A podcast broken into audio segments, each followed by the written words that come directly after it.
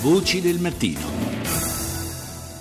E allora dunque gli attentati di Parigi e le conseguenze sulla nostra vita quotidiana, le conseguenze in Belgio con la vasta operazione nella notte, con la caccia al superstite Saleh Abdeslam, stato di massima allerta confermato, tutto questo sul versante interno, sul versante della politica estera resta centrale l'intervento in Siria, i raid in Siria. Uh, domani Hollande andrà da Obama, allora partiamo subito con la nostra prima ospite che è la corrispondente della RAI a New York. Buongiorno Giovanna Botteri.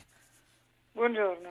Allora Giovanna, abbiamo detto che eh, sul versante della politica estera gli attentati di Parigi hanno portato a questa intensificazione dei raid in Siria. Obama eh, incontrerà domani, riceverà domani Hollande che andrà anche da Mosca. Quali sono le prospettive? Si parla di uh, ulteriori raid aerei, ma tutti escludono l'invio di truppe di terra.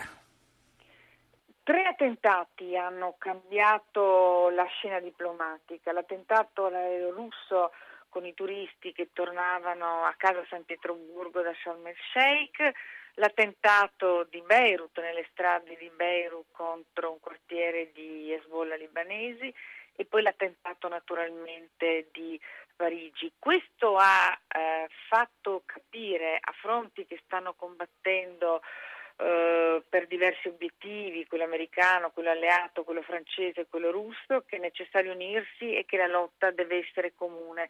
Eh, naturalmente gli attacchi in Mali, questo ultimo vertice del sud-est asiatico a cui eh, Obama ha partecipato, incontrando tra l'altro oltre ai russi anche Ban Ki-moon, eh, anche i cinesi, anche altri grandi paesi eh, islamici e sunniti, ha rinforzato questa idea, che poi è l'idea lanciata di Putin, un grande fronte come fu il fronte antinazista ai tempi della seconda guerra mondiale, questa volta per combattere l'ISIS. Come si combatte l'ISIS? Per il momento a Mosca, a Washington, a Parigi l'ISIS si combatte con gli aerei i cacciabombardieri russi, americani, francesi e con i boots on the ground, i soldati curdi, siriani, iraniani ed Hezbollah. Il grande mm, punto di discordia tra Mosca e gli Stati Uniti, tra Putin e Obama, è il ruolo di Assad, perché Mosca vorrebbe trovare una soluzione con Assad, mentre Obama dice no, Assad se ne deve andare, è un dittatore che ha fatto migliaia di morti nel suo paese. In realtà è una questione di tempi. Mosca e Teheran, la stessa Teheran, sono convinti che Assad non può rimanere. Assad è la causa della guerra civile, il motivo per cui centinaia di migliaia di persone sono morte e stanno morendo perché la gente è scesa in piazza per chiedere che il dittatore se ne andasse.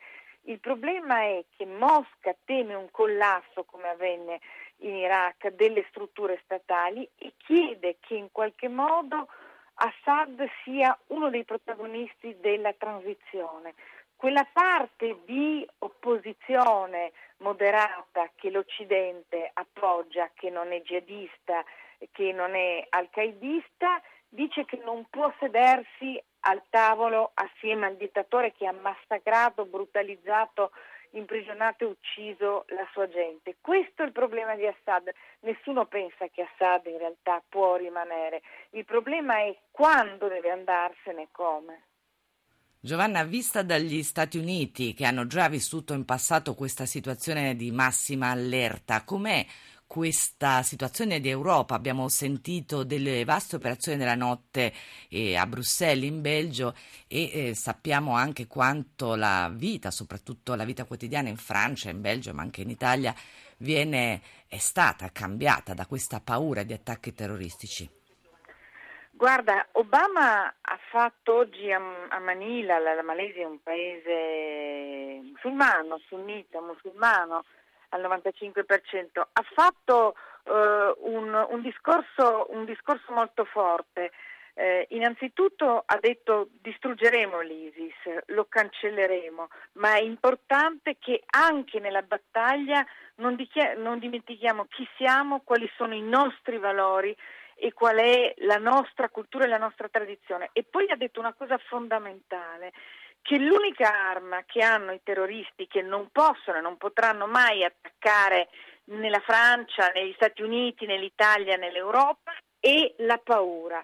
Per questo dice non bisogna aver paura, non bisogna dare a della gente che ha chiamato banda di assassini l'importanza che non hanno. Quindi dice la prima risposta è non avere paura.